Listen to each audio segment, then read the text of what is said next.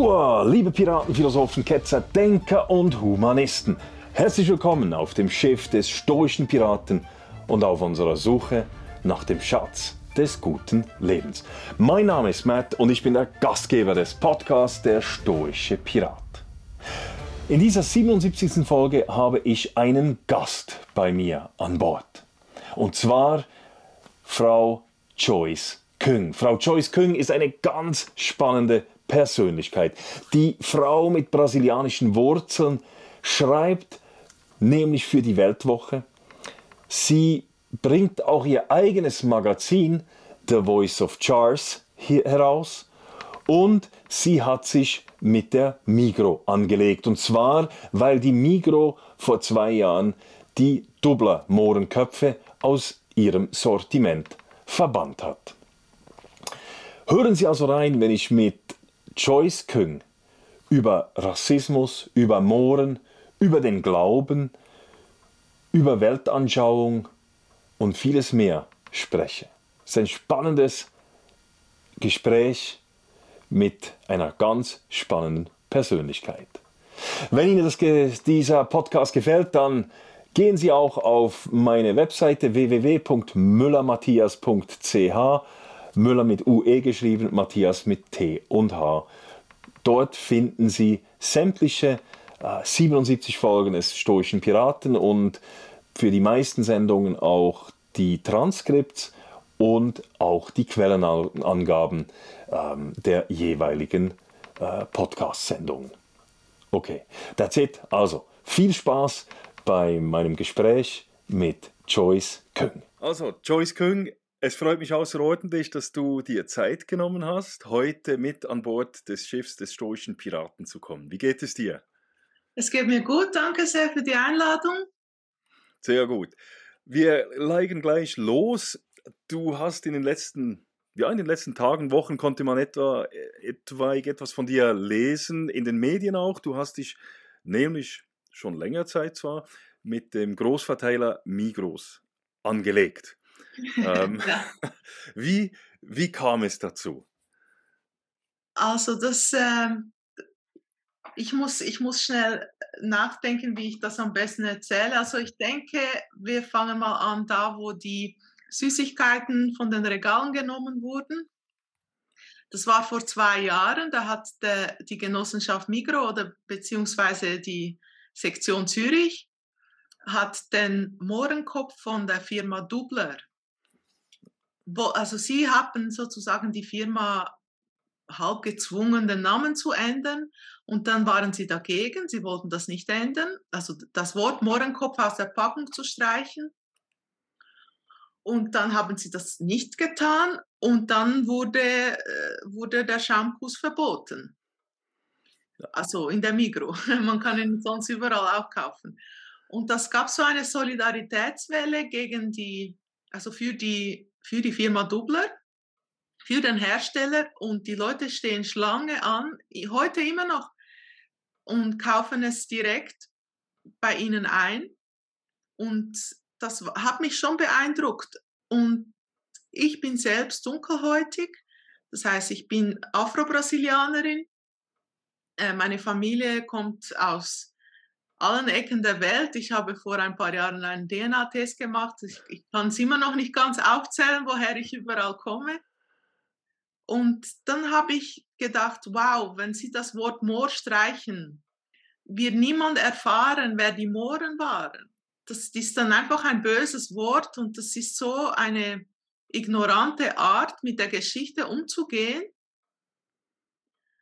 Aber da war ja auch noch die Pandemie und ich habe mich da aktiv eingesetzt, so in den Corona-Demos und all diese Dinge habe ich dann angefangen zu machen, weil ich selbst direkt betroffen wurde. Ich war damals Freelancer. Ich bin im Marketing und Film zu Hause und da habe ich, äh, meine Kunden haben dann zugemacht, sie durften nicht mehr ähm, ihr Geschäft öffnen und ich war dann leer. Also, und weil ich mit meinem Laptop unterwegs bin und kein Geschäft hatte, das zumachen musste, habe ich auch keine Hilfe erhalten. Mich gab es in, in dem Sinn gar nicht. Hm. Also für ein paar Monate. Und dann irgendwann haben sie es dann korrigiert. aber am Anfang war ich so, wow, äh, mein Leben ist zerstört worden. So. Und ich war erst eineinhalb Jahre selbstständig. Und ich habe erst angefangen, Geld zu verdienen. Für mich war das fatal. Also es war wirklich krass.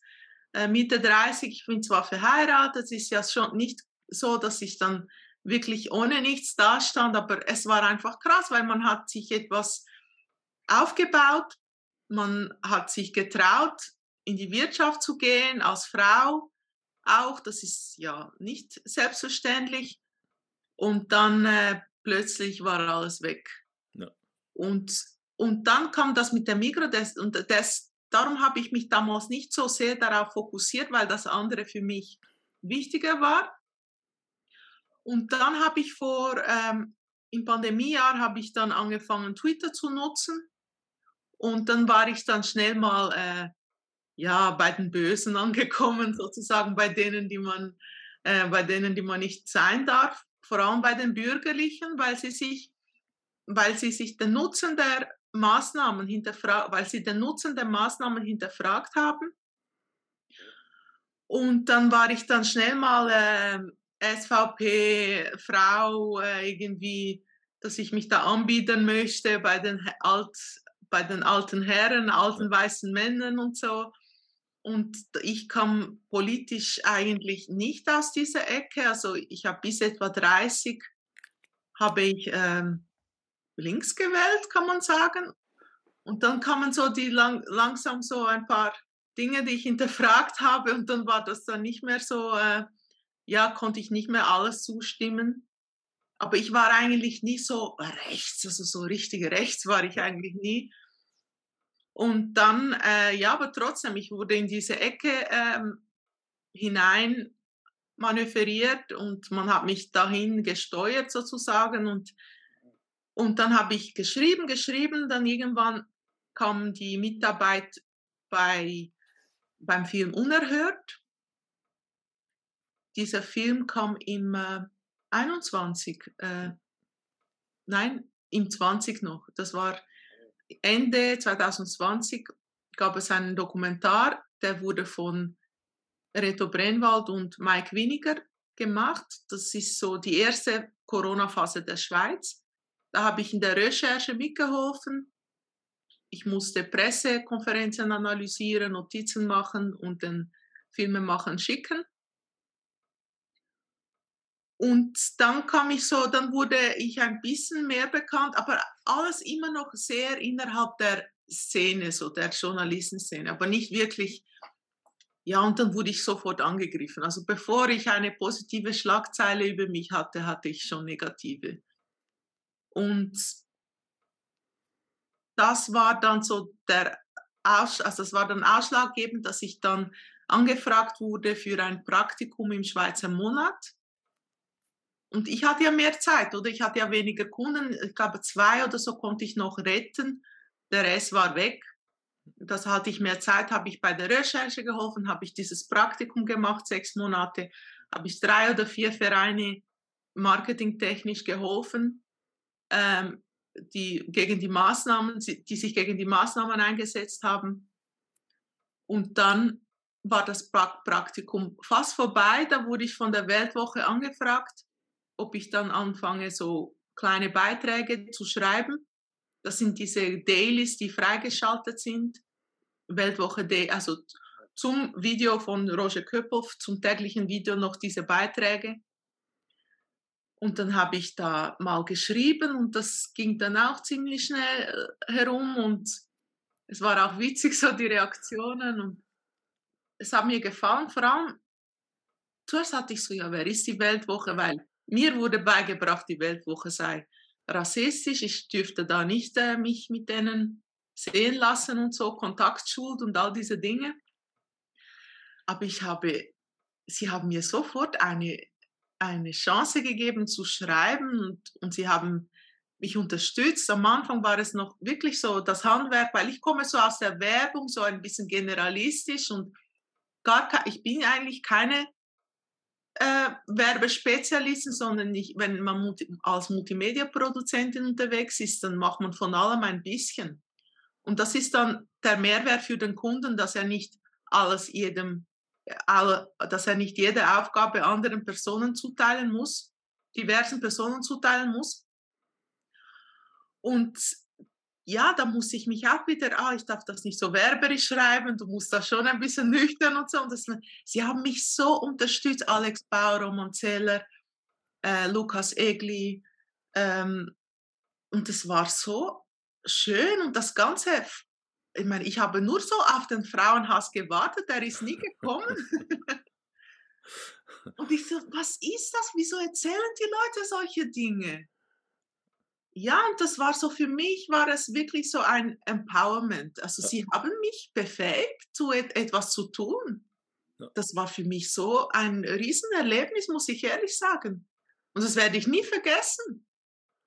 Also, es ist eine, unglaub also eine unglaubliche Geschichte erlebt in den letzten ja, seit, seit Beginn der Pandemie. Genau. Sozusagen. Also es hat sich alles irgendwie entwickelt, so wie, wie es jetzt tönt von dir, also sehr positiv entwickelt. Du bist zufrieden, so wie ich es Ja, sehe. also, also am Anfang war ich sehr traurig und enttäuscht und wütend, das muss ich ehrlich sagen. Da hab, das hat man auch gemerkt, wie ich äh, in meinen Tweets, in meinen Posts und so. Und ja, ich habe immer noch so ein bisschen, so ein paar Politiker kann ich, kann ich immer noch nicht so positiv sehen in dem Sinn. Ich, ja, aber trotzdem, das Ganze hat sich so, also wirklich, äh, ich habe Tränen gesät und mit Freuden geerntet. Ja. Und wie sieht es jetzt aus? Eben, du sagst jetzt, du hast äh, Tränen gesät und hast Freude geerntet. Wie sieht es jetzt aus mit der Geschichte? Ich komme noch einmal zurück auf die Aktualität, auf die Migro. Mhm. Äh, das hat jetzt in den letzten eben zwei Wochen hat es noch etwas äh, Fahrt aufgenommen, die Konfrontation noch ein wenig vielleicht eskaliert mit dem T-Shirt, das du äh, lanciert hast mit dem Schriftzug Migros, der ja. an die Migros erinnert. Genau, und genau. Erzähl uns vielleicht, wie, wie, was ist es da abgegangen mit, mit genau. und, da, und dann kam es ja so weit, dass äh, die parallel zu der Pandemie ging ja auch diese kulturelle Diskussion weiter, oder? Irgendwie alles wird, wird jetzt aufgebrochen, oder? Und dann kam diese Band Lauwarm, die Musiker äh, hat, die Rastas tragen. Die durften ja nicht spielen, zweimal sogar, ja. im selben Quartier. Und das hat bei mir das Fass zum Überlaufen gebracht. Ich so, das kann nicht sein, dass wir 2022 praktisch wieder Rassenrhetorik einführen. Ich meine, ich wurde so erzogen, dass Charakter stärker ist als Rasse, als Ethnie, dass ich mit meinem Charakter, mit meinem Willen weiterkommen kann, egal woher ich komme. Ich meine, ich komme aus Rio de Janeiro, aus einem nicht sehr vorteilhaften Viertel. Es ist zwar keine Favela, aber es ist auch nicht vorne am Strand. Und meine Familie hat immer gearbeitet und geschaut, dass wir, da, dass wir da gut über die Runden kommen. Am Schluss hatten wir eine Eigentumwohnung und das ist für schwarze Brasilianer doch okay. Also das ist nicht irgendwie äh, etwas, wo man, äh, wo, äh, ja, wo, wo man sich schämen muss. Und dann habe ich gesagt, hey, das kann nicht sein. Und dann kam mir wieder diese Mohrenkopf-Geschichte in den Sinn und ich so, komm, diese Idee hatte ich schon vor zwei Jahren. Ich ändere doch einfach das Logo ab mache einen Mohrenkopf da, wo das O ist und bringe den Mohren zurück in die Mikro. So, und dann, und dann schauen wir mal, wohin das führt. Und ich habe selbst mega Spaß gehabt, als ich das gestaltet habe. Ich habe gelacht, mein Mann hat gelacht, wir haben das in unserem Freundeskreis gezeigt, die haben alle gelacht. Und dann ging ich so ja, ohne Gedanken habe ich das in den Online-Shop gestellt. Ich habe ja auch noch ein Monatsmagazin, das ich seit November 21 vertreibe selbst. Alles mit so Themen, die keine Beachtung finden. Und dort gibt es einen Online-Shop. Da kann man das Magazin beziehen für 5 Franken exklusiv Port. Und dann habe ich das T-Shirt darauf getan, da drauf äh, gesetzt und dann ähm, kam keine Bestellung. Die Hefte wurden immer noch bestellt, aber das Shirt niemand, also die Leute haben es schon cool gefunden, aber sie haben es nicht bestellt. Ja. Und ich so, okay, es braucht wahrscheinlich schon ein bisschen Mut, um so etwas anzuziehen. Vielleicht habe ich das äh, ein bisschen überschätzt und so. Das war am 15. August. Da kam das Angebot rein. dann am 25. 25. August bekomme ich um halb fünf, fünf Uhr eine E-Mail aus der Rechtsabteilung der Migro. Da heißt es, das Shirt gleiche zu sehr ihrem Logo, es sei rufschädigend und ihre Persönlichkeitsrechte werden verletzt, die Marke ist registriert, das Orange ist registriert. Ich dürfe das so nicht machen. Und das war so eine riesen E-Mail und dann haben die noch die, das Logo so verglichen mit meinem und die haben sich da Screenshots gemacht und sie haben sich da re äh, recht Mühe gemacht. Und dann habe ich gedacht, wow, ähm, das ist ja, was soll ich jetzt machen? Und dann habe ich gesagt, das kann nicht sein. Nigro ist nicht registriert. Also die Migro hat kein Recht auf das Wort Nigro. Auf den Mohrenkopf haben sie auch kein Recht. Das ist ja eine, ein Kulturgut. Also geht es um die Farbe und um vielleicht um die Schrift. Aber Sie können mir nicht verbieten, das Wort Negro auf einem T-Shirt zu tragen. Das habe ich schon gleich gecheckt. Oder? Und dann habe ich gesagt, hey, und warum gibt es hier keinen Ansprechpartner, wo ich anrufen kann? Das ist nur freundliche Grüße, Rechtsabteilung Migro ohne Namen. Ich so, okay. ja. Also ich finde das schon respektlos irgendwie, dass ich da nicht persönlich angesprochen werde und unten steht auch nichts. Man hätte doch mir anrufen können, hätte ich vielleicht gesagt, okay, dann mache ich das Orange ein bisschen dünkler oder so. Aber Satire, das ist freie Meinungsäußerung, das, das ist ja geschützt. Und dann habe ich gesagt, nein, das ist mir zu frech, das mache ich nicht. Dann habe ich ein Video gemacht, 13 Minuten, erklärt, dass es bevor schwarze Sklaven en masse von Afrika nach Nord- und Südamerika verschifft wurden, gab es das Wort Moor. Die Mohren lebten hier frei. Meistens, nachdem sie ihre Sklavenlaufzeit äh, ähm, abgesessen hatten, 20 Jahre war damals üblich, und dann waren sie hier frei. Und es gab weiße Sklaven, es gab schwarze Sklaven, manchmal in einem Haushalt weiße und schwarze Sklaven, die gleichberechtigt waren. Also es gab nicht nur schwarze Sklaven. Und so entstand das Wort Moor. Und dann gab es Mönche, Franziskanermönche, es gab Adlige, es gab alles Mögliche. Das habe ich in diesem Video so ausgeführt, auch so ein geschichtliches Buch so gezeigt, wo man hineinblättern kann, dass ich das nicht von irgendwoher habe, sondern ja, das haben Leute erforscht, Kunsthistoriker und alles Mögliche. Und dann habe ich es online gestellt und der Mikro geschickt. Hm. Dann hat es 20, 20 Minuten mitbekommen. Die haben äh, Kontakt aufgenommen, mich gefragt, ob ich bereit wäre, darüber zu sprechen. Habe ich erklärt, ja. Also für mich ist es einfach Geschichtsschwund, wenn wir Minderheiten so behandeln. Es kam nie gut in der Geschichte. Als wir, wenn man ein Volk vergessen will, dann löscht man es einfach von der Geschichte weg. Das, das, das, das kann nicht sein, dass wir angefangen, anfangen, Geschichte zu löschen. Das ist ja meine 1984, das ist keine Bedienungsanleitung, das ist eine Warnung. Das ist ein, eine Warnung von George Orwell. Wir sollten das nicht so voll, vollziehen. Und ich meine, jeder, der das Buch gelesen hat, das, das ist krass. Das, das, das gibt es doch nur in Fiktion. Also du, also du hast jetzt, du hast gesagt, du hast versucht, du hast ein Video gemacht, wo du eigentlich äh, versuchst, die Geschichte zu korrigieren, oder nicht die Geschichte zu korrigieren, aber das Narrativ zu korrigieren der Geschichte.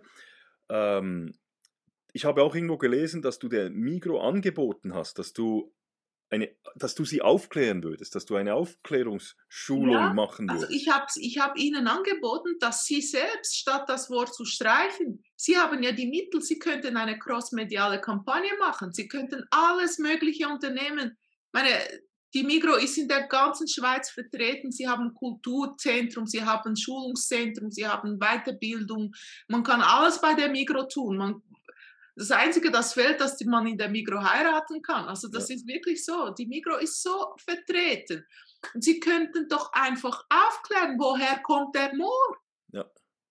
ja. Also du sagst, du sagst eigentlich, dass ähm, diese, also diese, diese, diese, Art und Weise, wie man mit der Geschichte umgeht, unter dem Deckmantel des Antirassismus eigentlich rassistisch ist. Ja. Weil man ja eben die, die Geschichte, man will gewisse Personengruppen einfach aus der Geschichte ausradieren, so wie ich dich ja, verstehe. Selbst wenn man es nicht möchte, ja. unter dem Strich tut man das. Ja. ja. Und das, also wenn, wenn, die, wenn ich als Kind erfahren hätte, ich, ich dachte, wir, wir waren arme Sklaven, das war alles ganz schlimm, ganz schlimm. Hm. Wenn ich als Kind erfahren hätte, hey, es gab adlige Schwarze, es gab sehr geschickte Schwarze. Der erste, der äh, ein Studium abgeschlossen hat, das war Juan Latino in Spanien, in Granada. Da, er hatte eine Professur in Lateinisch. Dann gab es den Vicente, ja, den Namen habe ich jetzt gerade vergessen, in Portugal. Der war Musiker, der erste bezahlte, produzierte Musiker. Der war auch ein Musiktheoretiker. Es gab so viele Beispiele, bevor die schwarze Sklaverei losging, so wie wir sie heute kennen aus den Filmen und Büchern und alles. Davor gab es eine multikulturelle Gesellschaft in Europa. Mhm. Aber um die Sklaverei zu erhalten, musste man das rassistische, die rassistische Rhetorik erfinden. Dann kann man plötzlich Gelehrte, die sagen, oh, schau mal, das Hirn von einem Schwarzen, das ist so, der, der, wird, der, der ist einfach dumm, der kann nichts mehr. Darum ist es keine Rasse wie wir, sondern wir sind da die höhere Rasse und dann kommen dann die Schwarzen und, und dann hat man das so erfunden, um den Leuten zu sagen, hey, diese Leute sind nichts wert, darum darfst du sie so schlecht behandeln. Ja. Und dann konnte man die Sklaverei so aufrechterhalten. Ja. Aber das war nicht von Anfang an, das kam rein ja. aus finanziellen Interessen. Also was würdest du jetzt den Leuten sagen, das, das, das verstehe ich jetzt, oder? Das, also du sagst, eigentlich hat man die, hat man eine, eine, etwas erfunden, dieses rassistische Element, um die Gesellschaft zu überzeugen, dass Sklaverei gut ist. Schlussendlich musste man das wahrscheinlich auch tun, weil mhm. der Mensch grundsätzlich wohl im, die Menschen äh, äh, Sklaverei eigentlich als etwas Ungerechtes empfinden. Also mhm. Also muss man ja irgendeine Geschichte erfinden, damit man es rechtfertigen kann. Also genau. sagst, eigentlich man hat das so äh, gemacht. Jetzt, jetzt in, in, der, in der Gesellschaft ist jetzt dieses Bild so, dass wir haben, also es wurde jetzt wirklich geprägt, dass man das Gefühl hat, ähm, eben die, diese, die, man überall, ja auch in der Stadt Bern, hat man den Mooren abgedeckt, äh, man, der, der in der Altstadt ähm, äh, an einem Haus ist, überall ist ja dieses, dieser Aktionismus vorhanden. Und du sagst jetzt eigentlich, der Moor sei ja nichts Negatives. Also man müsste im Gegenteil, man müsste eigentlich jetzt sagen, was waren die Mohren? Und wenn du jetzt mhm. unseren Zuhörerinnen und Zuhörern, wie, was sagst du ihnen? Was waren die Mohren? Wer, wer, was waren das für, ja? Also da, bis jemand im Mittelalter auf einen Wappen kam, musste er etwas geleistet haben, das die Leute bewundert haben. Das waren bemerkenswerte Menschen. Und jetzt radiert man die aus. Ja, ja. Das sind, das, das ist die, also für mich die größte Ungerechtigkeit gegen Schwarze. Wenn, wenn, man, wenn man die jetzt streichen, ja. dann haben wir gar keine Chance, unsere Geschichte normal zu erzählen. Ja. Weil schau mal, es gibt, ich habe auch gemerkt, Leute, die direkt aus Afrika kommen, die aus Ländern, die, die mehrheitlich Schwarze leben, die denken ein bisschen anders über diese Dinge als Südamerikaner oder manchmal auch Nordamerikaner. Ja. Weil ich habe, ich habe auch weißes Blut, oder? Ich habe da 40 Prozent weißes Blut und dann kommt noch ein bisschen Indianerblut und dann kommt noch ein bisschen europäisches, äh, so äh, Engländerin habe ich auch etwas. Und dann der, und 50 Prozent bin ich schwarz. Das heißt, also meine Großmutter war weiß, aus einer portugiesischen Familie. In meiner Familie Familientreffen war so Regenbogen, alles Mögliche war da. Und ich habe die Rasse, die Ethnie war mir nicht so wichtig. Deshalb auch später bei der Partnersuche, egal, das war kein Thema.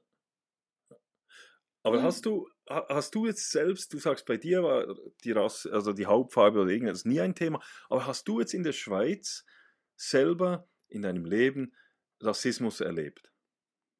Ich, ich glaube schon. Also, aber ich kann nicht ganz sicher sagen, ob es stimmt. was ich erlebt, also ob es, ob es wirklich wegen der Rasse ist, also was ich erlebt habe, ist zum Beispiel Unterschätzung. Okay. Ja. Gibt es das in Brasilien oder kannst du das? Ja. Äh, oder, oder beim Schreiben auch, also früher, jetzt nicht mehr so, aber im, im Berufsleben. Kannst du diesen Brief verfassen? Ich meine, ich hatte eine kaufmännische Lehre, ich war ausgelernt und alles. Kannst du das? Und das hat mich gestört. Ja. Und trotzdem muss ich fairerweise sagen, es gibt nun mal Ausländer, die, die, die, die, die kein Deutsch schreiben können oder weniger gut schreiben können.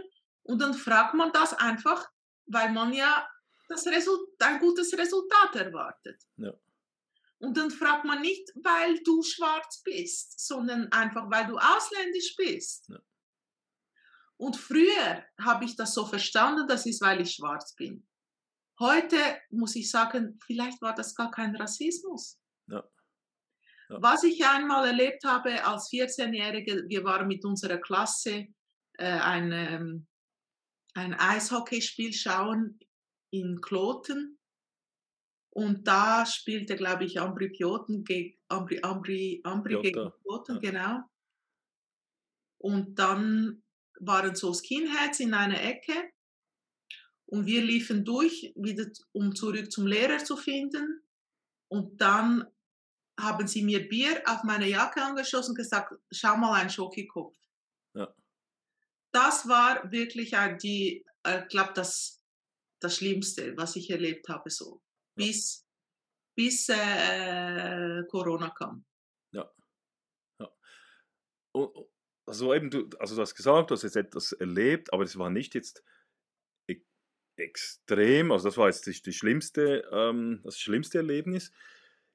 Trotzdem hat man das Gefühl, wenn man den Diskurs in den Medien und in der Politik folgt heute, dass in der Schweiz Rassismus allgegenwärtig sei. Und du hast es vorher gesagt, du bist aufgewachsen mit der Idee, dass der Charakter im Vordergrund steht und die, die Hautfarbe gar keine Rolle spielt. Also das ist eigentlich Martin Luther King, oder? Der gesagt ja. hat, ich, ich träume von einer äh, Gesellschaft für meine Kinder, wo die Hautfarbe keine Rolle spielt, sondern nur der Charakter.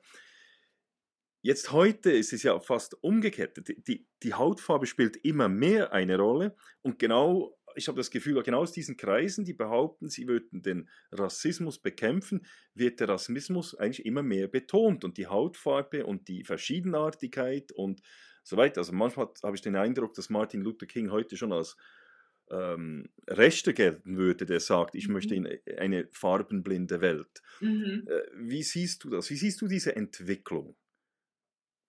Also ich sehe sie als gefährlich an und sie schadet den Schwarzen. Hm. weil sie bedient das, die Opfermentalität. Ja. Und dann muss man sich auch nicht mehr so Mühe geben, weil dann sagt man einfach, ja, ich bin ja schwarz, dann geben die mir schon was. Und, und das ist ja schlecht, das ist ja genau das, warum, das sind ja die Stereotypen, die herrschen. Dass der Schwarze faul ist, dass er nichts tun möchte und, und dass äh, er Probleme macht und das trifft mich, das trifft mich hart, weil ich weiß, es gibt Leute, die so denken und leider gibt es Beispiele, die das bestätigen. Und ich, aber es ist wahrscheinlich statistisch schon nicht so, dass nachher nur noch Schwarze das und das machen. Oder es gibt ja, es ist einfach eine Charaktersache auch, oder? Also andere Völker, an anderen Völkern gibt es ja das auch, oder? Also mich trifft, also was ich merke ist zum Beispiel, ich habe zwei äh, Brüder, Halbbrüder, sie, sie sind halb Schweizer und halb Brasilianer, Mitte 20. Und die werden von der Polizei mehr kontrolliert als ich. Also ich wurde noch nie kontrolliert, auch in meiner Jugend nicht. Und sie werden kontrolliert und der mittlere studiert äh, Wirtschaftsingenieur und arbeitet und der größere macht jetzt ein Praktikum an der Uni und sie, sie sind keine Kriminellen, also sie gehen ihre Sachen nach. Äh, trotzdem werden sie kontrolliert, wenn manchmal einfach so in Zürich irgendwo hm. äh, angehalten von der Polizei. Ja. Und die finden, sie, sie, sie stören sich daran. Und trotzdem wissen sie, wenn, wenn es gar keine Schwarze gäbe, die mit Drogen handeln würden, dann würden sie auch nicht rausgenommen wer äh, äh werden. Dann würde, würde man sie in Ruhe lassen. Ja. Ja. Und da, das, ist dann da, das ist dann das Missverständnis. Dann sagt man einfach, ja, ähm, dann sagt man einfach, ja, die Polizei ist rassistisch. Ja. Aber das Problem besteht, es, es, es gibt Drogenhandel mit Afrikanern und, alle, und, und Leute, die dunkler aussehen. Es gibt auch mit Weißen, es gibt auch. Äh, was, äh, alles Mögliche. Mit Osteuropäern gibt es ja auch und die sind ja weiß.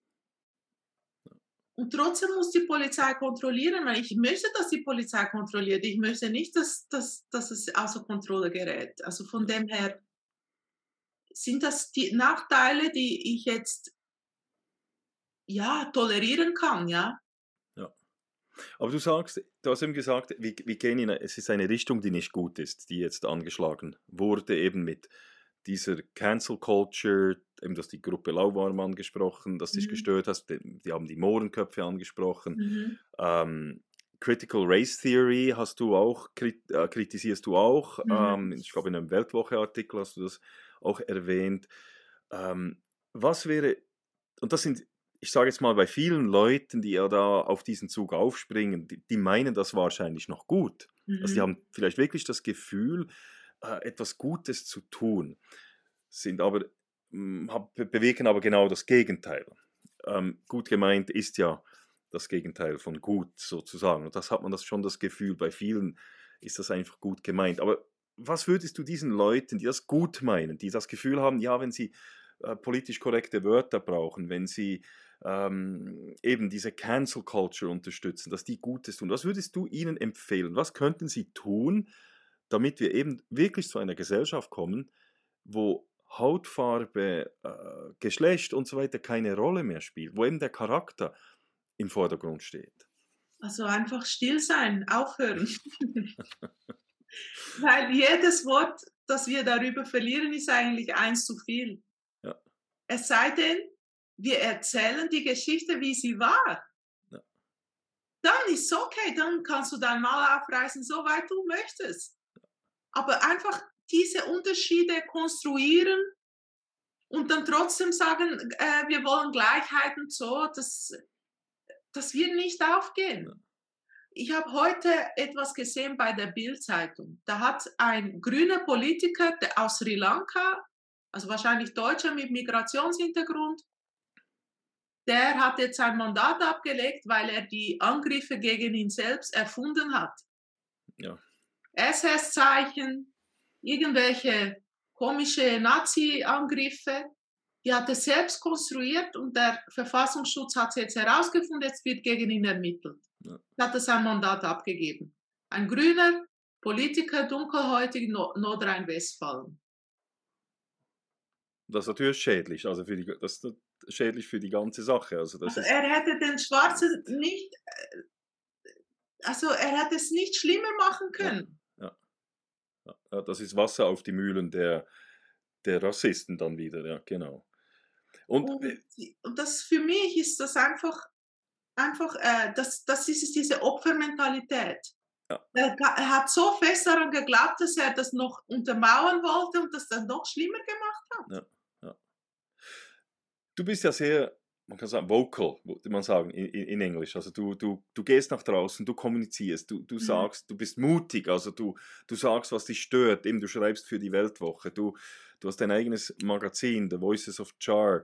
Ähm, das ist eben, es ist mutig, aber Leute, die mutig sind, die ecken ja auch an. Und du hast es gesagt, es wurde dir auch gesagt, ja, das ist wieder typisch eine, die sich bei den alten weißen Männern anbieten will. Also das ist ja dann oft so, dass wenn, wenn, wenn, wenn Leute von, sagen wir, Minderheiten sich äh, eher, sagen wir mal, liberal-konservativ geben, dass dann die plötzlich äh, schlecht geredet werden und eben als Onkel Tom Anpass, eben anbieten und so weiter.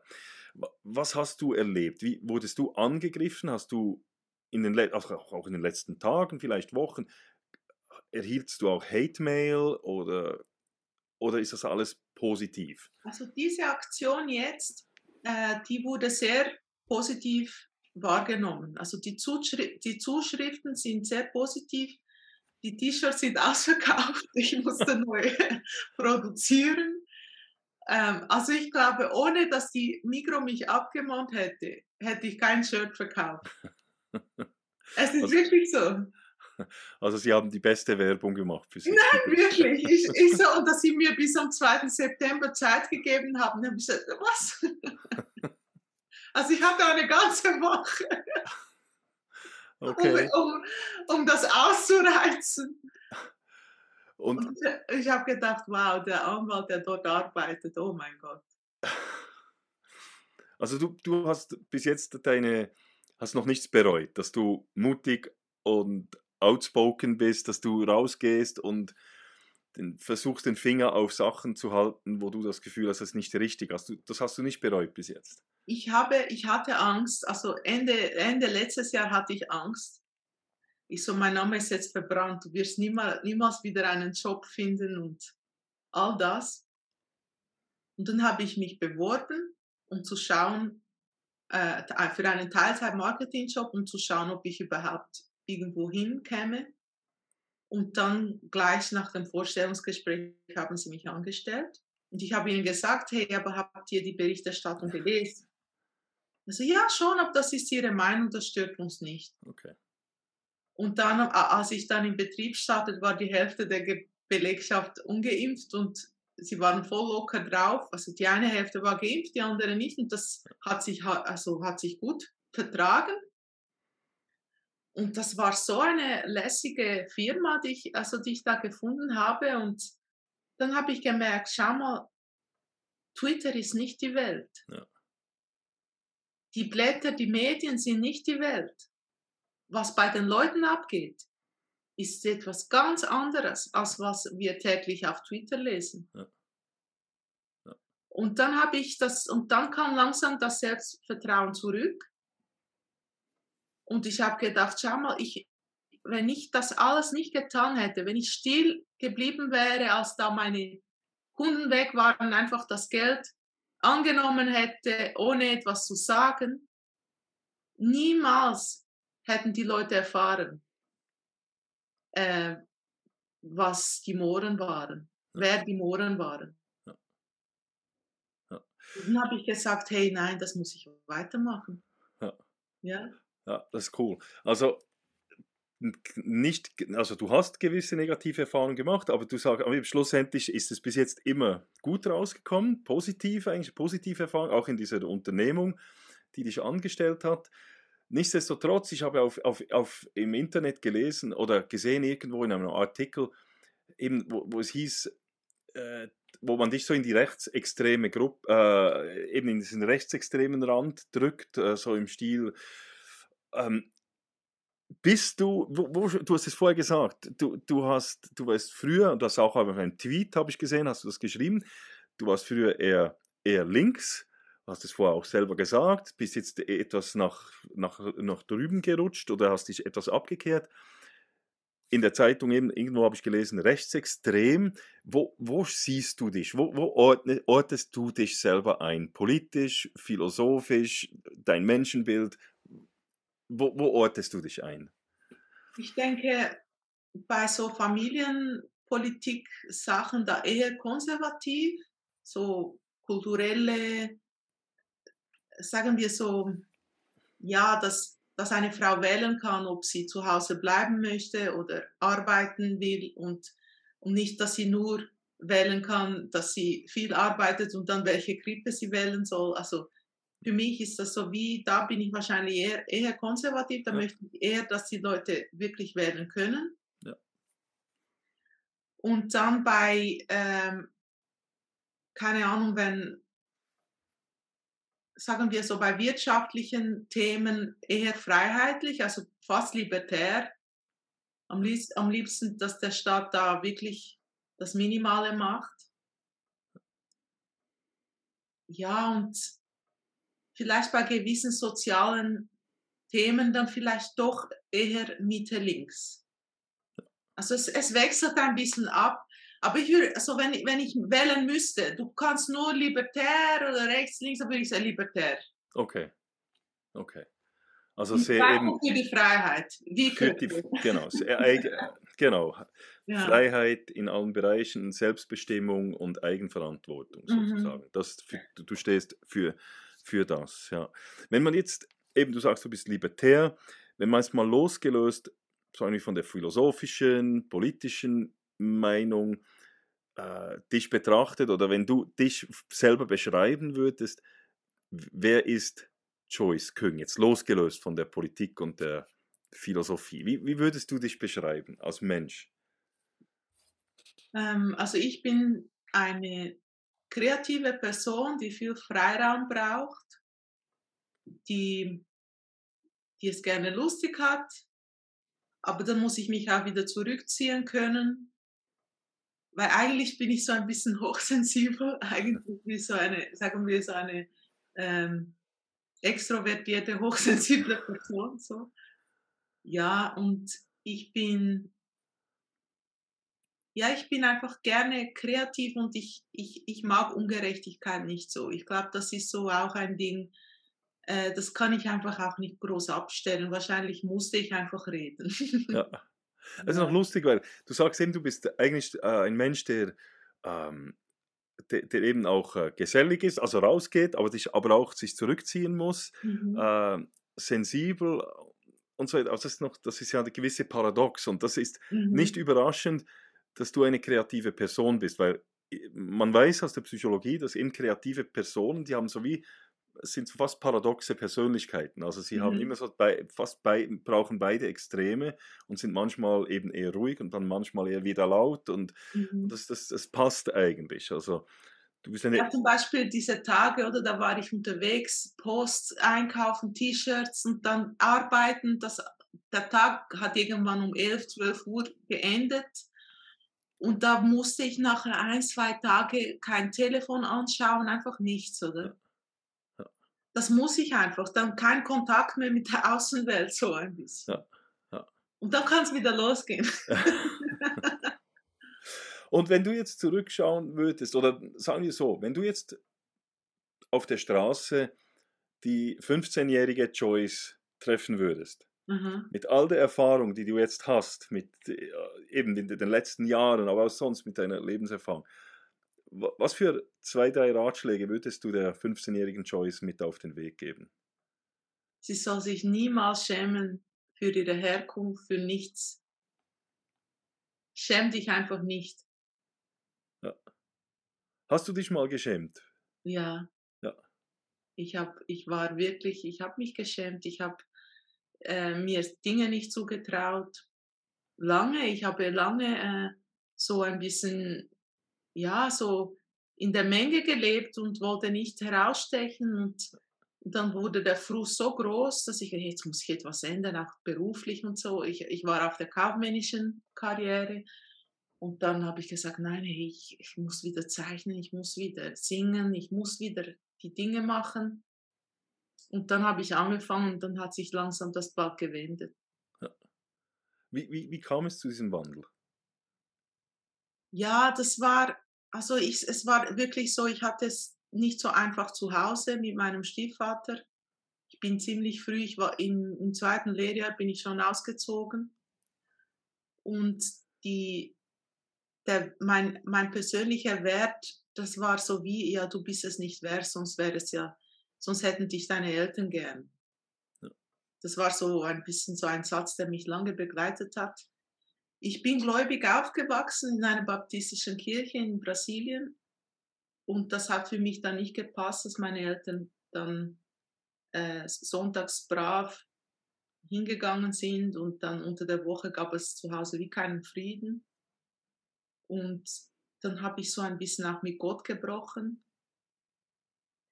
und dann hat es so ein, ein Ausmaß angenommen, dass ich gesagt habe, wenn du so weitermachst, du wirst nie heiraten, du wirst deine Träume nicht erfüllen, du wirst nur weiter Party machen, arbeiten für Party und dann mit 40 bist du 200 Kilo. Ich war recht schwer schon.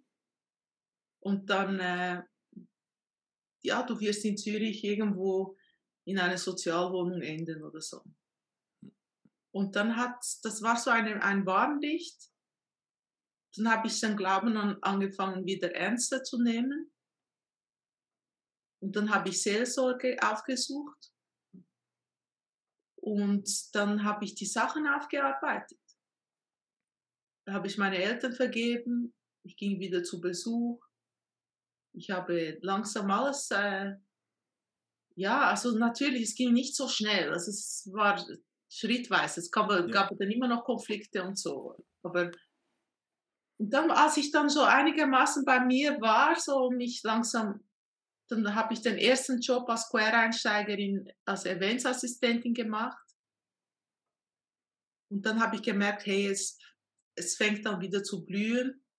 Und dann habe ich ein Studium angefangen und das habe ich dann wieder pausiert, weil es war ein bisschen kompliziert schon mit 28 und dann hatte ich, äh, meine Ersparnisse waren weg und äh, da Vollzeit studieren und so wenig Geld, das war dann nicht so, nicht so mein Ding. Und dann habe ich dann später äh, nebenberuflich dann die Filmschule gemacht. Und dann habe ich meinen Mann kennengelernt und das war auch nur, weil ich schon ein bisschen versöhnt war mit mir selbst. Und die Ehe hat mich sehr hat mir sehr gut getan. Also einfach, ja, ich musste auch ein bisschen Rechenschaft abgeben, also gegenseitig. Und das war so wie, das hat etwas ähm, in mir geheilt, weil ich gar nicht mehr geglaubt habe, dass das geht, weil eben äh, meine, meine Mutter hat sich dann auch von meinem Stiefvater getrennt. Also ich habe dann zwei Scheidungen erlebt. Ich habe gar nicht mehr geglaubt, dass eine Ehe funktionieren kann. Und dann ja, zusammen. Mein Mann ist auch gläubig und wir haben dann langsam ähm, ja, begonnen, die Dinge, die wir in der Kindheit äh, als, als verkackt angesehen haben, haben wir zusammen angeschaut. Äh, mit Büchern, mit, mit viel Lektüre, mit. Also ich sagen wir so, ich glaube, ich habe aufgeräumt. Ich nicht, nicht fertig, also ich bin ja nicht, ich bin ja kein abgeschlossenes Werk, das geht ja wahrscheinlich bis bis man stirbt. Aber ich bin wirklich so voll Fan darüber, dass man in sich geht, eine Auflistung macht, hey, was stimmt hier nicht und wirklich da aufräumt. Ja, also die Selbstreflexion. Ja. Also etwas ganz Wichtiges. Machst du das bewusst heute? Also machst du das täglich oder? Ja, es wurde zum, es wurde zum ähm, zu, zu, einem, zu einer Gewohnheit, ja? ja. Und manchmal ein bisschen nervig, weil mein Mann sagt, ja, müssen wir jetzt über das diskutieren und so. Aber ähm, es, es war zum Beispiel das Buch von Jordan Peterson, 12 Rules for Life, also zwölf ja. Regeln für das Leben. Das ist, das ist auch so was, das habe ich erst jetzt fertig gelesen, also im Sommer. Aber das fasst es zusammen. Also ich glaube, wir müssen da ehrlich über die Bücher gehen. Vergebung ist so wichtig. Ja. Vergebung ist so wichtig, weil solange du wütend bist, der Täter oder die Person, die dich verletzt hat, die lebt weiter und die denkt vielleicht gar nicht mehr dran. Aber du denkst die ganze Zeit dran. Das heißt, sie raubt dir Jahre später noch das Leben. Ja. Du musst vergeben. Ja, das ist ganz, das ist ganz schön. Also die Vergebung als etwas ganz Wichtiges. Ich habe manchmal das Gefühl, in unserer Gesellschaft fehlt eben dieser Wille zur Vergebung. Mhm. Ähm, eben auch im, im, im gesellschaftlichen ähm, Kontext. Also man, eben, man gräbt zum Beispiel auf Twitter Meldungen aus, die zehn Jahre zurückliegen und werden dann den Leuten um die Ohren geschlagen. Mhm. Oder irgendeine Aussage oder ein Bild, das jemand gemacht hat. Oder, mhm. und, und ich habe so das Gefühl, dass wir sehr schnell sind in der Gesellschaft, mit dem Finger auf vermeintliche Fehler von Menschen zu zeigen und sie dann, diese Menschen dann äh, zu steinigen irgendwie. Aber wir haben diese, diese, dieses, die, die, die Kunst der Vergebung eigentlich verloren. Also das, und auch die, das braucht dann auch wieder Selbstreflexion. Man muss sich ja bewusst sein, dass jeder Mensch mal vielleicht einen Fehltritt machen kann und dass man dann nicht einfach diese, diese Person äh, gänzlich dann äh, vernichten sollte. Oh, wie siehst du das? Also ist das, ist, stimmt mein Eindruck, dass wir in der Gesellschaft nicht mehr in der Lage sind zu vergeben? Äh, müssen wir das wieder lernen und würde das unserer Gesellschaft helfen? Also ich, natürlich denke ich das. Also für mich ist das die logische, äh, äh, eigentlich die logische Lösung. Wir, wir brauchen wieder Vergebung. Und trotzdem gibt es schon Dinge, oder dann, äh, man muss gerade stehen, oder? Man muss, also wenn du, wenn du an Vergebung glaubst, dann kannst du dich auch eher entschuldigen. Wenn, du, wenn das keine Option ist für dich, dann ist Entschuldigen auch keine Option. Stimmt. Dann würdest du nicht gerade stehen, weil ja, du denkst ja, es gibt keine Vergebung. Richtig. Und, und wenn, wenn man nicht an Vergebung glaubt, dann glaubt man auch nicht an eben Entschuldigung, sich, sich, sich äh, äh die Verantwortung für etwas übernehmen öffentlich. Und wenn, wenn es Vergebung gibt, dann gibt es auch wieder Gespräche, dann gibt es auch, aber eben Vergebung, also ich, ich weiß nicht, ob ich an Vergebung geglaubt hätte, wenn ich nicht an Jesus Christus denken würde, dass er vergeben hat. Also dann, ist uns, dann, dann, dann schneide ich ja dann die, die Atheisten ab von dieser Vergebung. Und ja. dann wird es schon kompliziert, oder? Ja. ja. Du hast Jordan Peterson erwähnt. Mhm. Äh, ich weiß, gehst du, gehst du, er kommt ja nach Dübendorf. Ja, ich habe dich jetzt gekauft. Okay, ich auch. Also dann sehen wir uns dort. Ja, cool. Cool, ja. Ähm, was hast du, hast du andere ähm, äh, Personen oder Autoren wie Jordan Peterson oder Bücher, die dich geprägt haben in dieser, in, in, in der letzten Zeit, die du den ähm, unseren Hörerinnen und Hörern oder Zuschauerinnen und Zuschauern empfehlen könntest? Ja, sehr viele. Also ich habe also viele auch im religiösen Bereich, zum Beispiel Rick Joyner, aber dann, darf, dann dürfte ich fast nicht erwähnen, weil heute ist er auch irgendwie äh, bei Trump-Supporter und dann okay. geht es dann schon richtig los und so. Aber eigentlich hat er die, also das Verständnis von Vergebung so tief, das, das, das tiefe Verständnis, da habe ich schon viel von ihm, von ihm gelernt. Hm. Ja. Oder ähm, was habe ich noch hier? Ich schaue mal schnell in mein Gestell. ja, also ich lese natürlich auch täglich die Bibel. Das ist für mich etwas, äh, das ich praktiziere. Dann habe ich noch eine, äh, das ist eine Autorin, die heißt Francine, Francine Rivers. Sie hat geschrieben Redeeming Love. Das gibt es auf Deutsch seit Jahren, jetzt wurde es auch verfilmt. Da geht es um einen Mann, der hat das Gefühl, also der, der fühlt sich veranlasst, eine Prostituierte zu heiraten und sie aus der, aus der, aus der Branche zu nehmen. Das war dann, also die Geschichte spielt sich so 1800 ab, als in Amerika der Goldrausch so groß war und er sah sie, wollte sie rausnehmen und sie hat dann so viel, sie hat ihn so verletzt und immer wieder mit anderen Männern geschlafen. Und er hat ihr vergeben, denn irgendwann hat, sie, hat die Vergebung sie so sehr erfasst, dass sie dann aufgehört hat, wegzulaufen. Ja. Und ähm, also ja, kurz gefasst. Ja.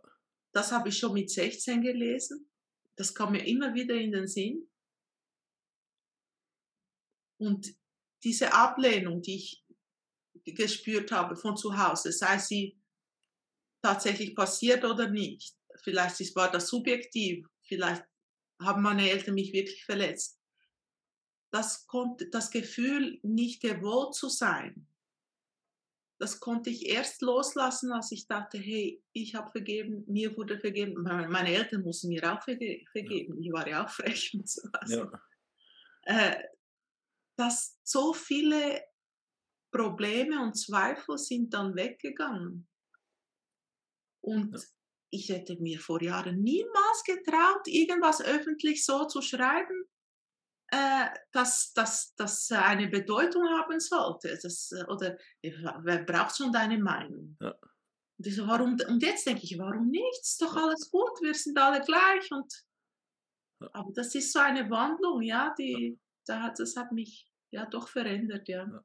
Also die Wand, diese Wandlung hat dir auch Selbstvertrauen gegeben und, und, und den, den Mut, eben, eben auch aktiv zu werden. Ja, weil wenn, wenn jeder Fehler begangen hat und jeder Vergebung braucht, dann sind wir alle im gleichen Boot. Ja. Aber eben etwas Schönes hast du gesagt, eben die Ver vergeben können wir eigentlich nur, wenn wir auch selber Verantwortung übernehmen. Also, mhm. Also wenn wir eben auch ähm, wenn wir, wenn wir eben auch daran glauben, an die Vergeben, das heißt, wir, müssen, wir können auch nur vergeben, wenn wir selber daran glauben. Das mhm. heißt aber auch, wir müssen Verantwortung für unser Handeln. Genau. Für, Weil es heißt ja doch, äh, und vergebe uns, so wie wir unseren Schuldigen vergeben. Ja. Ja. Also das ist, das läuft ja so, man kann nicht genau. einfach, genau. ja, man muss, um vergeben zu werden, muss man selbst vergeben und dann muss man dann auf sich selbst schauen und sagen, ja. hey, ich habe es ja auch nötig, oder? Du hast gesagt, du bist eben, du bist eine religiöse oder gläubige Person. Mhm. Wie, wie siehst du es, äh, die, eine Gesellschaft mit, eine multireligiöse Gesellschaft, also mit, diese, mit verschiedenen Religionen? Geht das zusammen oder wie siehst du das? Wie siehst du andere Religionen? Also ich, ja, also ich kenne nichts anderes, dass, dass es zusammengeht. Also zum Beispiel vor allem in der Schweiz, als ich hierher kam, meine ersten Nachbarn war, war eine Bauernfamilie und eine albanische Familie. Mit den Kindern habe ich oft gespielt. Und eben die albanische Familie war Moslem und die, die, die Schweizer Bauern, die waren, glaube ich, reformiert. Und wir waren freikirchlich und wir haben alle zusammen gespielt. Wir haben nie gestritten wegen Religion oder sowas. Und ich glaube, es muss eigentlich funktionieren. Also ich glaube, es muss gehen, dass jeder so glauben kann, wie er möchte. Ja, also auch da hast du eine libertäre Einstellung sozusagen, dass eben jeder ja. Äh, wirklich das glauben kann, was ja. für ihn stimmt. Genau. Und wenn, wenn da, wenn die eine Gruppe dann anfängt, bei den anderen zu sagen, was sie glauben sollen, dann, dann ist ja das, das ist ja problematisch, oder? Ja. Und dann gibt es doch Grenzen, zum Beispiel eben das mit, den, mit dem Verhüllungsverbot, oder? Das war ja schon auch krass. Ich habe gedacht, hey, aber wenn diese Frauen das wollen und die bekommen vielleicht auch Probleme, wenn sie es nicht mehr machen und so.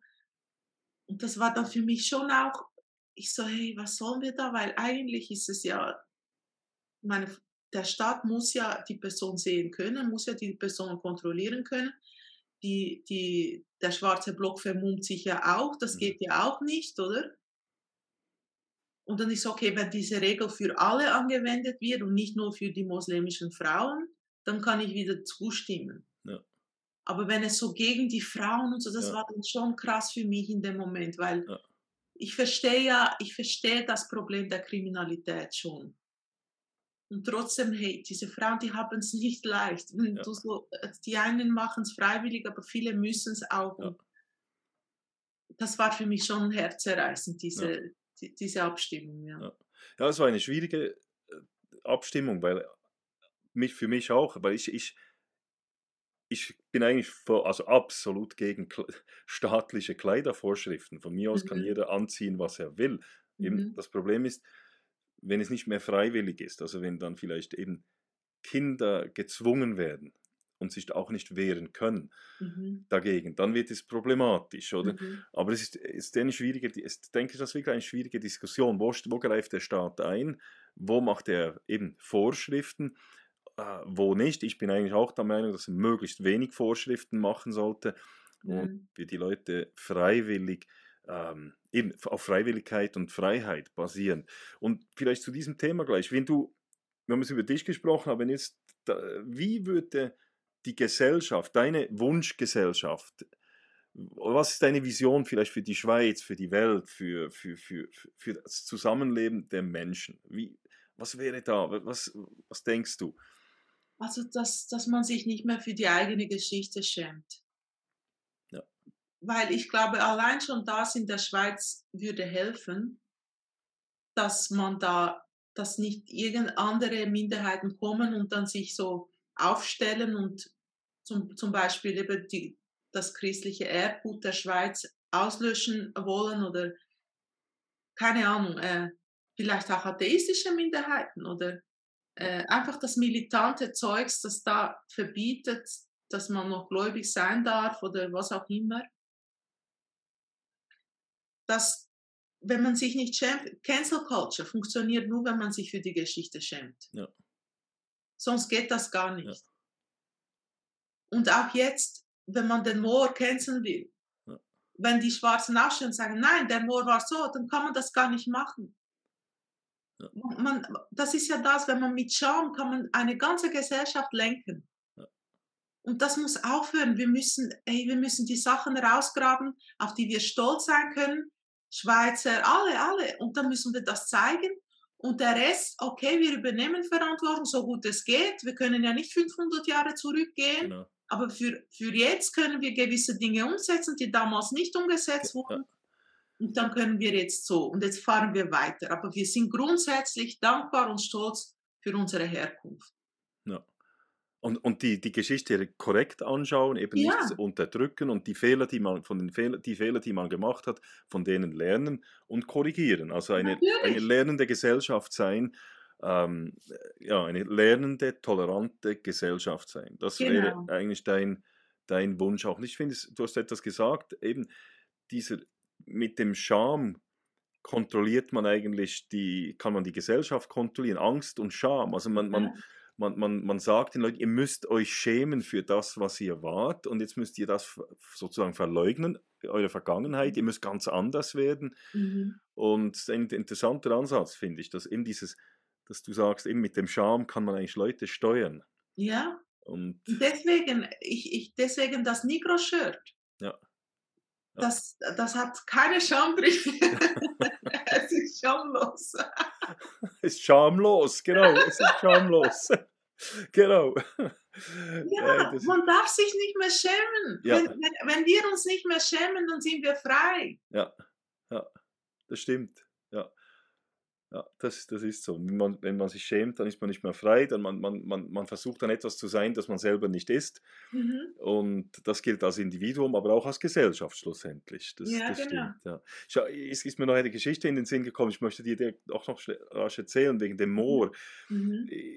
In der Stadt Biel, wo ich wohne oder gewohnt habe, da gab es immer an, an Weihnachten ein Karussell, ein, ein antikes Karussell Mhm. das im Weihnachtsmarkt aufgestellt wurde. Und da war ein Moor, darauf wirklich ein altes Karussell, da war ein schöner Moor, also geschmückt mit Kro also Kopfbeschmuck und Mhm.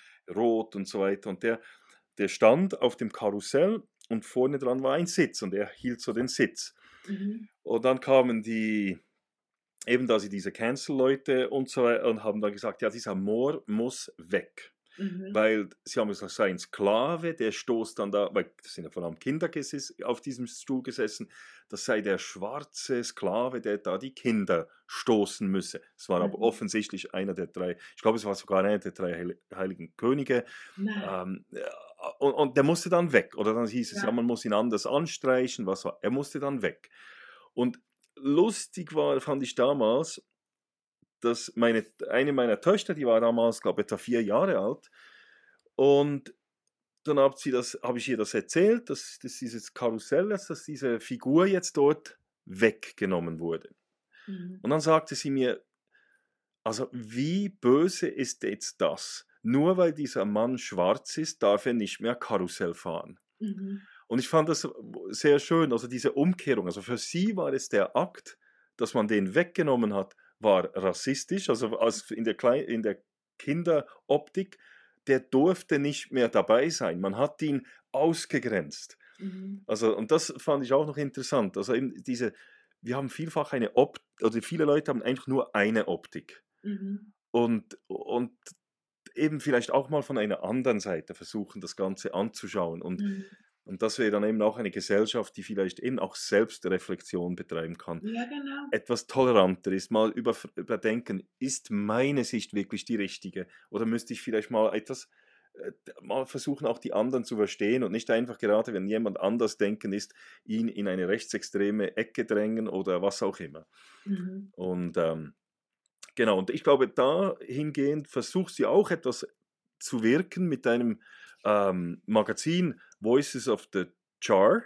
Nein, The Voice of Char. The Voice of Char, Entschuldigung. Die genau. Stimme, genau. die, die Stimme von Gefäßen heißt es. Genau. Genau, und äh, vielleicht erzähl mal etwas über, über, über, über The Voice of Char. Like, the ja, also das war eine, eine Idee, die ich hatte letzten Sommer, also Sommer 2021. Und ich so, hey, es gibt so viele Themen, die man äh, noch, ähm, also kulturelle Themen auch, die man äh, verpacken könnte, aber die konservative Blätter, die wir haben, also eben Weltwoche, Schweizer Monat und Nebelspalter, ich weiß gar nicht, Schweiz, äh, Schweizer Zeit und äh, sie, sie, sie, sie, sie greifen schon auch kulturelle Themen auf, aber ich habe immer das Gefühl, dass, dass äh, die urbane Schicht, die, wird da nicht mit erreicht irgendwie. Also die, sagen wir, sagen wir 20 bis 30, 20 bis 40 oder 30 bis 40, so in meinem Alter, es, es gab Themen, die fehlten mir, die, die gehe ich dann immer noch woanders beziehen. Hm. Und auch Musik und, und, und urbane Musik, also nicht nur klassische Musik oder so, sondern und das war so wie für mich, ich so, hey, es muss noch mehr geben. Ich meine, es gibt doch freidenkende Künstler, die, die wollen weder links noch rechts sein und ja. die wollen einfach. Und dann habe ich dann gedacht, hey, komm, wir machen das so aus klar, ich war sehr vernetzt in der Corona-Bewegung und so, und dann habe ich zuerst voll diese Themen wieder genommen und die Musiker, die sich dort bewegt haben, habe ich dann äh, äh interviewt. Und jetzt ist es ein bisschen breiter geworden, oder? Jetzt gibt es ja noch andere Themen. Zum Beispiel, jetzt habe ich im August, habe ich gar keine August-Ausgabe zur Hand, aber ich kann sonst auch die meine Ausgabe kurz habe ich hier ja. Elon Musk drauf. Habe ich so, wer ist Elon Musk? Dann ähm, ein paar Seiten über seine Tweets, über den Kampf, den er hat mit der freien Meinungsäußerung. Dann Andreas Thiel, ein Porträt. Ich habe jetzt drei Autoren, die mir Texte liefern monatlich. Und ich bin, ich bin grafisch auch sehr zu Hause, also ich mache es auch selbst. Und am Schluss des Hefts gibt es immer so ein bisschen eine lustige äh, Komponente, Schummel TV, wo es im, wo, äh, wo es im Fernsehen überall ein bisschen gelogen wird. Okay. Da mache ich immer so zwei, drei Fälle rein. Und das ist so witzig. Und jetzt, ja, jetzt ist es schon ein, ein Jahr alt im November. Ja. Und das kommt monatlich raus? Monatlich, ja. Monatlich. Und ähm, wie, wie sieht es aus mit also so Verkaufszahlen? Hast, nimmt es zu? Es war also ein paar, ein paar hundert Abos, also okay. etwa 100, ein bisschen mehr als 100. Und dann äh, Social Media auch eher klein, nichts, nichts Riesiges. Und es war so stetig, es ist so stetig gewachsen. Also ja, ein paar größere Accounts haben dann Werbung für mich gemacht und dann konnte ich ein bisschen profitieren. Ja. Aber es blieb so unter dem Radar. Es war ja. völlig. Und jetzt ja natürlich mit den T-Shirts ist es ein bisschen bekannter geworden. und oh, du, wenn, wenn jetzt jemand von unseren Zuhörerinnen und Zuhörern äh, dieses Magazin möchte, also wo soll sie hingehen? Auf thevoiceofjars.com, also okay.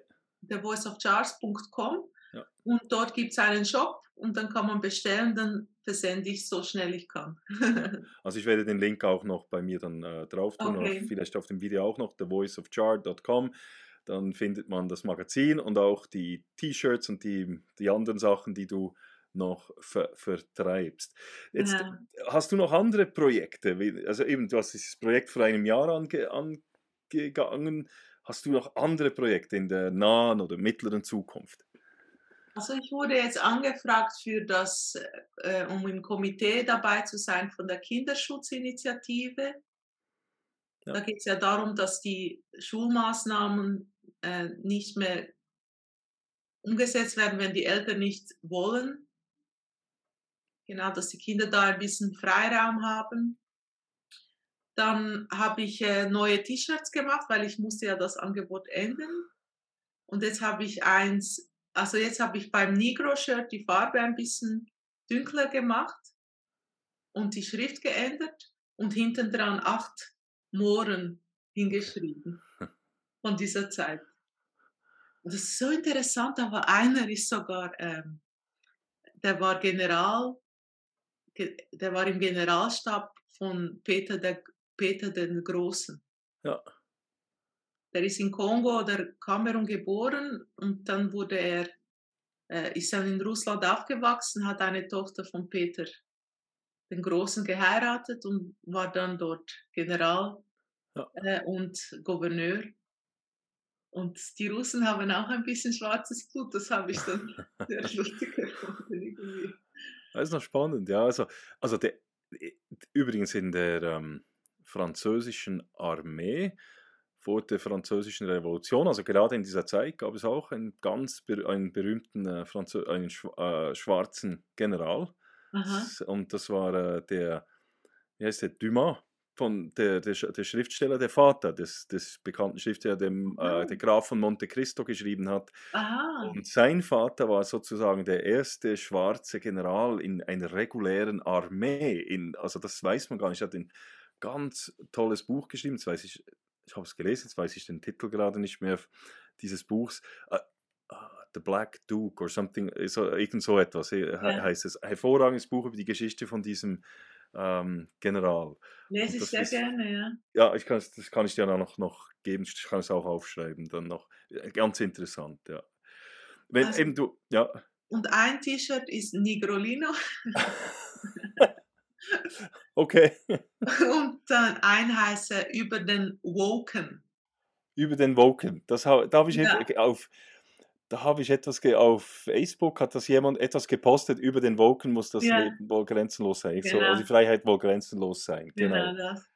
Genau. Der Moralapostel mit H. Okay. Und ein Fragezeichen, bist du ein Moralapostel? Ja. Okay.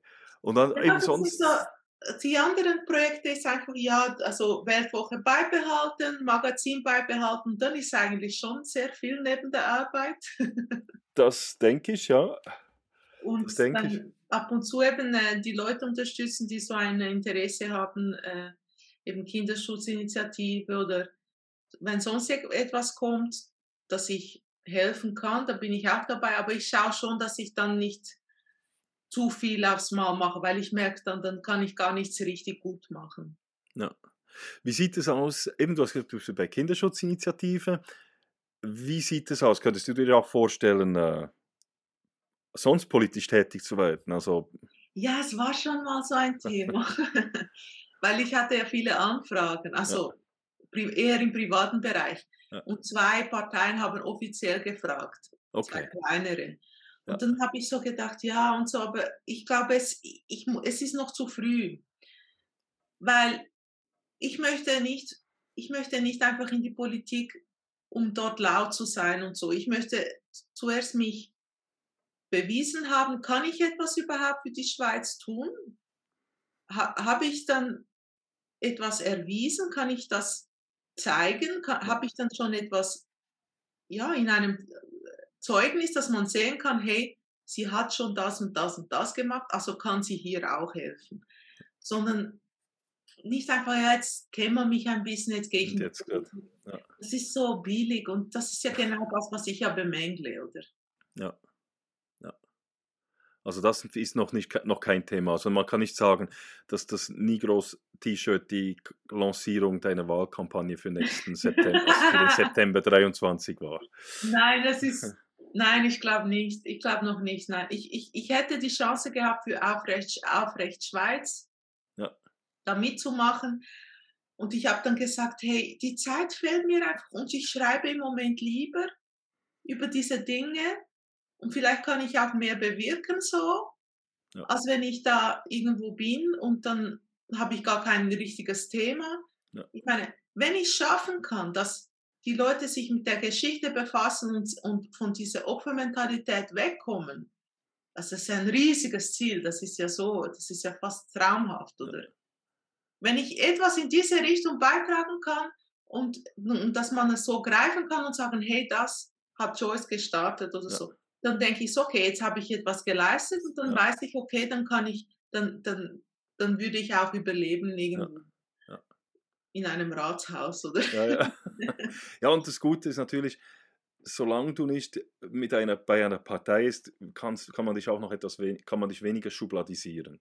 Mhm. Also du hast mehr Freiheit im Sinne von, äh, die Leute sind vielleicht offener, weil sobald man in einer Partei ist, äh, äh, kommt, sind die Leute gegen einem gegenüber eher etwas distanziert, vielleicht und sagen, ja, das ist sowieso von dieser Partei ähm, und hören dann schon gar nicht zu, weil sie ja wieder, auch wieder Vorurteile haben. Und ich denke, wenn, als, du, du siehst dich auch etwas als Bürgerrechtlerin und ich denke, da kannst du mehr noch erreichen, momentan vielleicht als ja.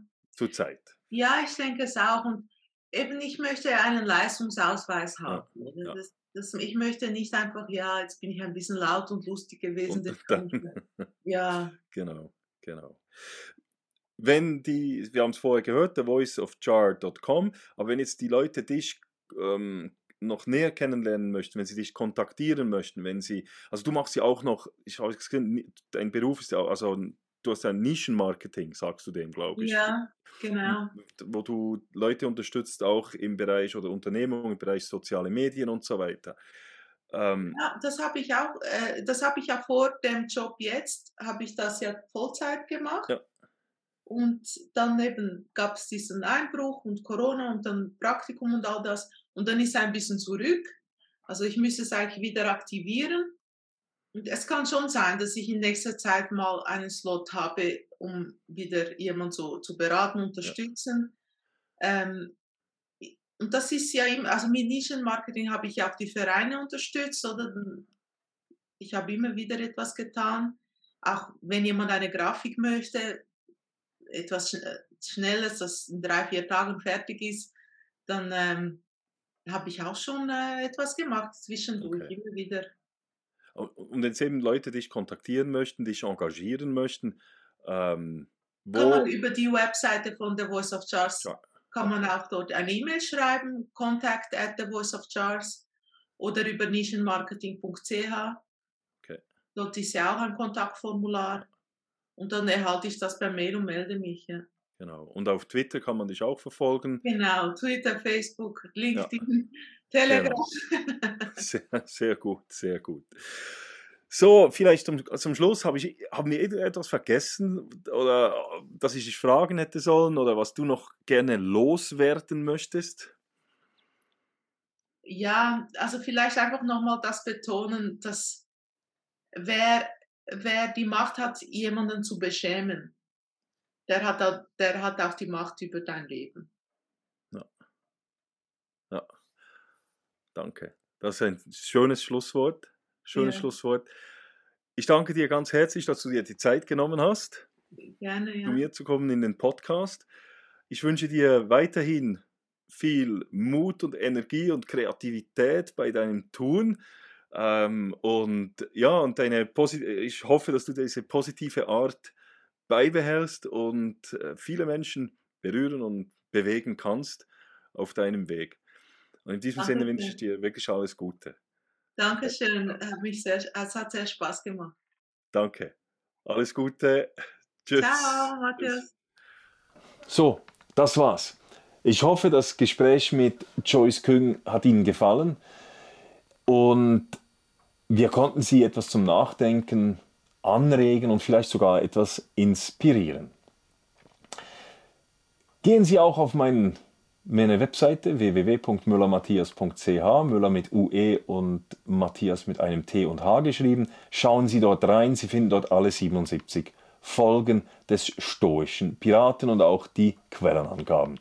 Falls Ihnen dieser Podcast wirklich gut gefällt, dann unterstützen Sie mich.